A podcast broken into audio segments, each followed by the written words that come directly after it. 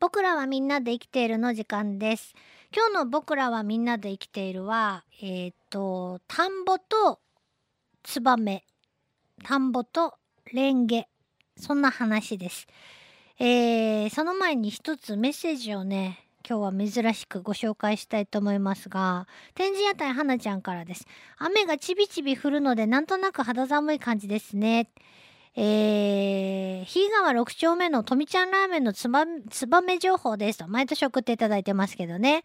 待ちに待ってたつばめくんが古巣に戻ってきました。やったね。斜面を見ての通りケツをこっちに向けてまさにただいま準備中という感じでした。いつ頃ひなの顔が見れるのか楽しみです。またレポートしますねということでした。私の好きな寿司ネタはタコと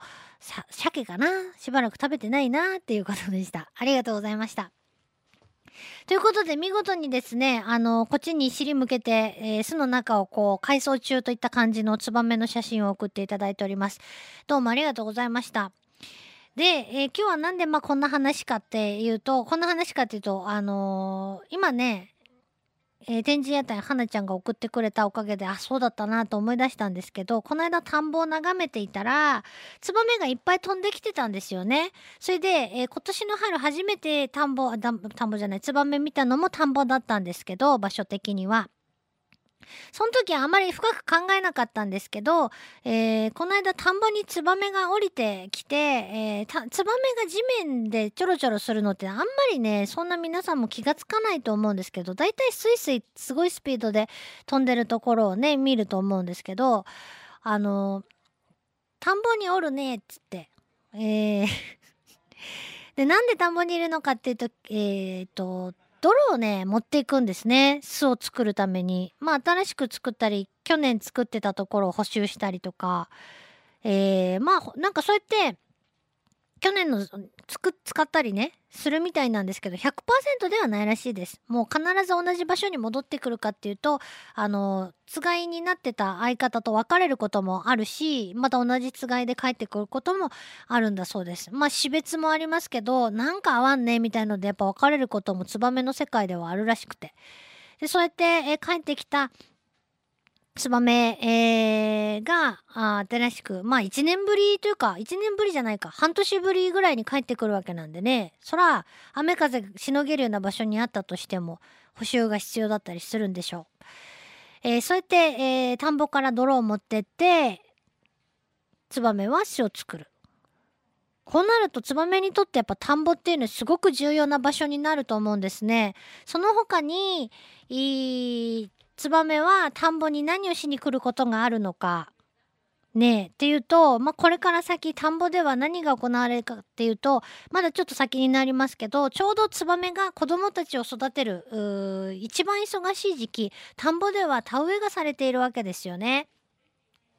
で、えー田植えがされているとどうなるか田んぼには水が張ってあってそこには稲のまだ赤ちゃんが育っているわけで、えー稲が育つ頃にはその稲を食べたいっていう虫がどんどん飛んでくるそうするとその虫を子供の餌にするためにツバメは田んぼのあたりをどんどん飛び回るようになるわけですね。で人にとってツバメはそうやって稲の害虫を捕まえて食べてくれるわけなんでものすごいいい味方ですよね。ツバメ様々なわけです。で、えー昔からその稲作をする日本ではツバメはとても大事にされてきたということなんですよね。で、えーツバメがあの低く飛ぶと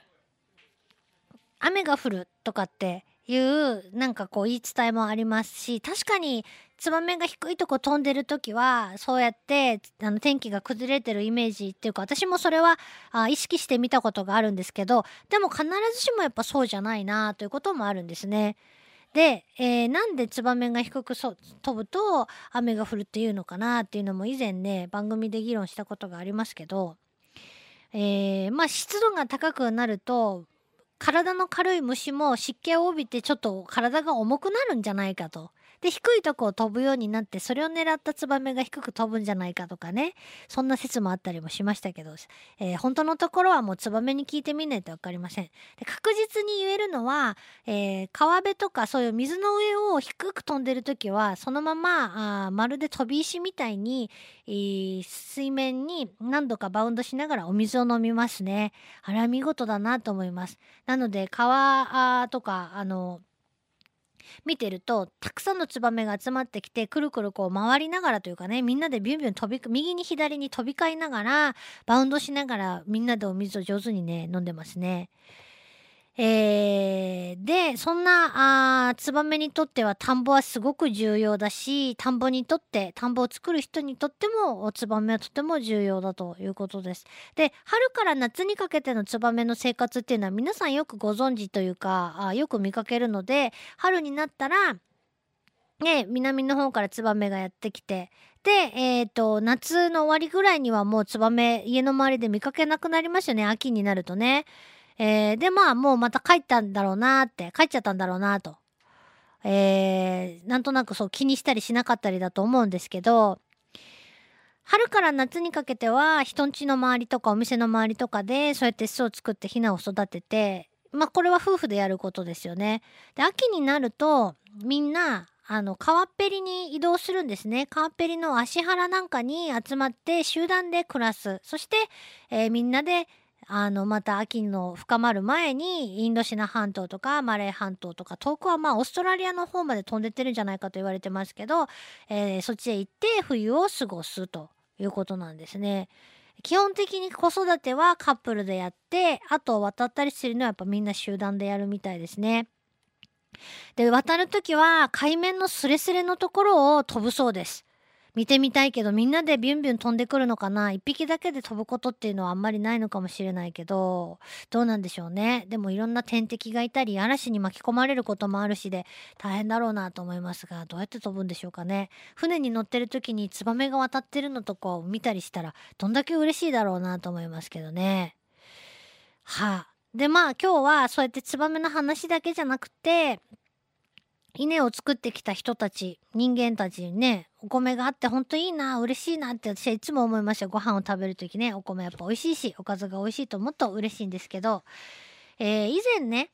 あの野生の稲と人が育てた稲はどう違うのかっていう話をねしたことがあると思います。えー、大雑把に言うと野生の稲は野生で、えー、外で生活していくのに、えー、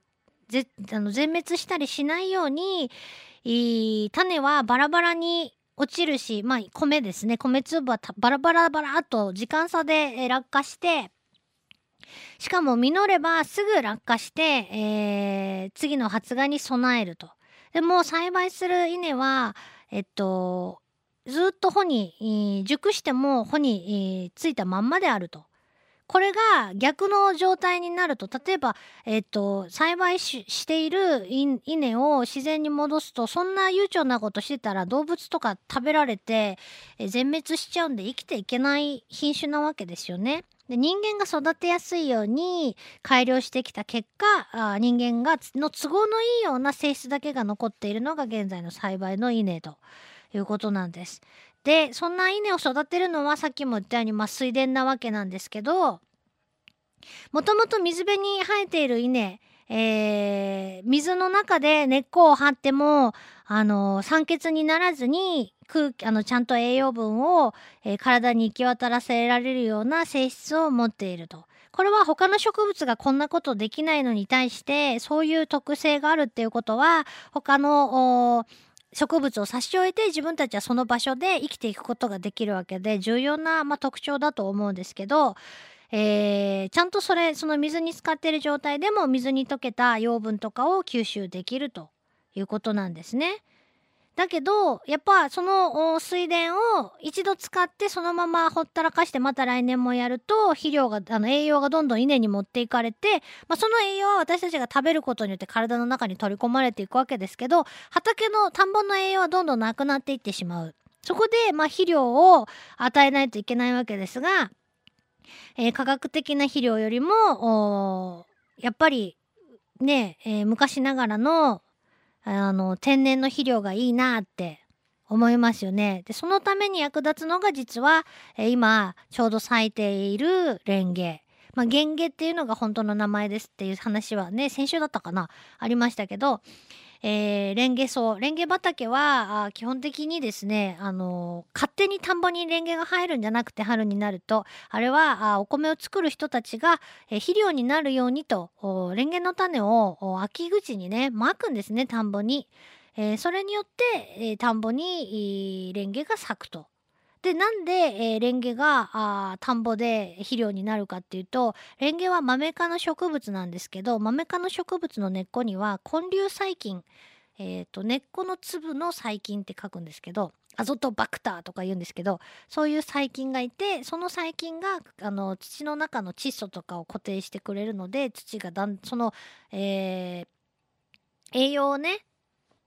使いやすい形にその細菌が変えてくれるので、えーそういった栄養を持っているレンゲをそのまんま田んぼに時期が来てすき込むことによって田んぼに栄養が行き渡るっていう、えーことにねなるみたいわかりやすく平べったく言うと。なので、えーレンゲが植えてある田んぼではあねいいお米ができてるのかなって私たちが食べたら美味しいなっていうお米がいっぱいできてるのかなと思って、えーいましたがだんだんそうそれそういう事実を知った頃からちょうどもうレンゲ畑もどんどん減ってきて、えー田んぼ自体が減ってきて宅地が増えてしまっている今日この頃、えー人にも虫にもカエルにもツバメにも生きづらいなんかね環境が増えてきているような気がします。ということで、えー今日の「僕らはみんなで生きている」でした。Love FM Podcast. ラブ f m のホームページではポッドキャストを配信中。あの時聞き逃したあのコーナー。気になる DJ たちの裏話。ここだけのスペシャルプログラムなどなど続々更新中です。現在配信中のタイトルはこちら。Words around the world. 僕らはみんなで生きてる。Busan Hotline. ミュージックプライマリー4ポッドキャスト君が世界を変えていく。ハピネスコントローラープラダケシロール。スマートフォンやオーディオプレイヤーを使えばいつでもどこでもラブ f m が楽しめます。私もピクニックの時にはいつも聞いてるんですよ。Love FM Podcast. ちなみに私はハピネスコントローラーを担当してます。聞いてね